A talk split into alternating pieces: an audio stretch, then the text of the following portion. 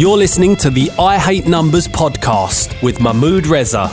The I Hate Numbers podcast mission is to help your business survive and thrive by you better understanding and connecting with your numbers. Number loving care is what it's about. Tune in every week. Now, here's your host, Mahmood Reza. Hi, folks. Welcome to another weekly episode of I Hate Numbers, the show that wants you and your business to get a bit closer, a bit more friendly with your numbers so your business can survive, thrive, and prosper. Remember, your numbers are your best friend. Your best friend, you may be thinking to yourself, no, surely that's somebody else. But no, they're your best business friend because they won't lie to you. They'll hold your hand. They'll help you through those calmer times and those choppier times. They're always going to be there and going to help you make money survive, and prosper. So, what are we going to talk about in this week's show? Well, in previous shows, we've talked about some cool stuff here. We've talked about costs, we've talked about profits, we've talked about break even. And for me, numbers are a way to tell the story of your business as we are now and where we want to be in the future. What we're really going to focus on today is where do we get the words to tell a story? Every story needs words, every story needs to have a narrative. And those words are from your transactions. Transactions is just another way of saying when you spend money, when you get money from customers, when money leaves your bank account, when money comes into your bank account, all those activities, all those transactions result in some form of record being created. Critically, what we're going to be talking about, what we're going to be focusing on, is about bookkeeping. It's been said that making good judgments when one has complete data and facts and knowledge isn't leadership, it's actually bookkeeping. I didn't come up with that wonderful phrase. It's from a person called Dee Hock, and I think that sums it up. Bookkeeping is not about a library of having books, but it has that analogy here that when you've got all those records, all those documents flying around, whether they're on email, whether they're stuffed in your kitchen drawer, whether they're put into some filing cabinet you've got, you need some way to organize and get those transactions recorded. All the cool stuff that we've looked at before and all the sexy stuff that we're going to look at in future episodes, like planning, budgeting, making those key decisions, knowing how we can actually generate more value in our business, how we can make more money and prosper and thrive, it's not going to happen until you've got an engine. You've got a bookkeeping system that actually records that. Now, when you hear the word bookkeeping, some people eyes glaze over. They think tedium, they think tedious, and there is an element of that. In next week's episode, I'm going to be talking to you guys about how we can organize it, the actual systems, you know, what options you have available. I'll dip my toe slightly into the water of that. But what I want to talk to you about really today is why you should bother with bookkeeping, what the benefits are. And before we start, let's have a little bit of a history. Now, bookkeeping has a long established history. It goes back at least 7,000 years. Some people say it goes back even further than that. It can be traced back to Mesopotamia about 7,000 years ago.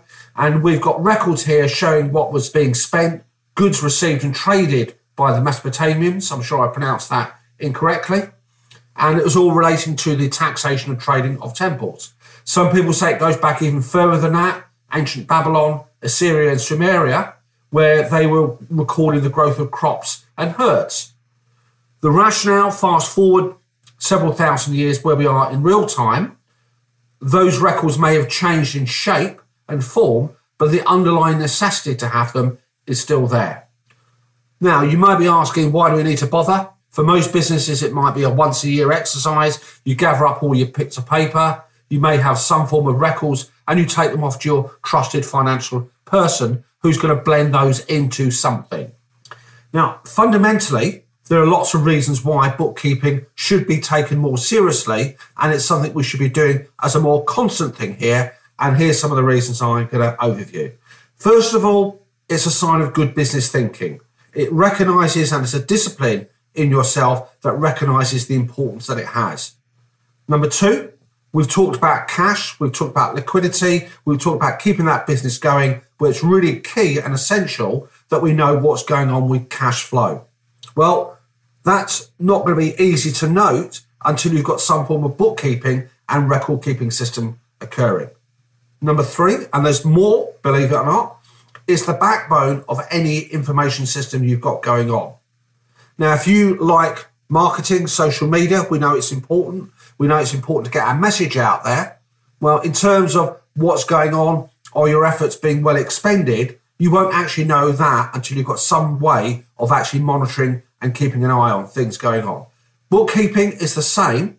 And when you run your business, whether you are a solopreneur, an acorn sized business, or a big oak tree sized business that's very mature, been established, it's critical that you've got some way of having an idea what's going on in your business. Those records are the building blocks. It's the financial engine, if you want, of your business. It generates critical financial information and it helps us give the story to our business. It tells us what profit we're making. We're telling what customers are making us money, what customers are losing us money. Fourthly, you know, we need those records to actually give us some degree of accountability as we progress in our business and we've set ourselves a plan. And the idea of a plan I'm going to address in future podcasts is we need some degree of accountability. We need some form of metric. We need some way of actually knowing what's going on. If, unless we have those records organized, unless we have those records we can tap into, we're going to be floundering around like the salmon that's beached on the waterside and we won't actually know what's occurring. There are other reasons as well. Typically, there may be what's called a compliance issue. So if you're registered for taxes, you know, the authorities may wish to see what's going on in your business here. It may be once a year if you do what's called your annual accounts. If you're registered for sales taxes, then you may need to do those on a quarterly basis. So whatever the time frame is, we need to keep that for the authorities. In most jurisdictions, believe it or not, keeping records is actually a legal requirement. Now, I don't work for the legal authorities. I'm aware how they operate. So again, a legal compunction is going to be quite key as well. Other reasons I could throw in there. If we think about all those treasured moments in our life, we use videos, we use pictures. Bookkeeping for me is that mechanism that we can adopt to capture those precious moments in our business. Those precious moments are the records and the transactions that occur. Depending how active and large your business is, that could be tens of transactions every day. It could be hundreds of transactions every day. It could be thousands. Imagine that chaos that's created if we've got those records all over the place. And so bookkeeping gives us a way to structure it, to organize that. And from a financial point of view, by the way, if you are somebody who has an external advisor, typically when you go to that advisor and say, I need you to prepare something for me, like my accounts, my tax returns, they will typically look at the state of your bookkeeping records and decide what they're going to charge you accordingly. So keeping those bills down is going to be a good reason, if nothing else. Now, folks, you've got different mechanisms that we can adopt here. We can do this manually. You know, we can get the old fashioned sheet of paper, we'll record it that way. That's great. We can use that word of spreadsheets. We can go digital. Lots of options present themselves to us.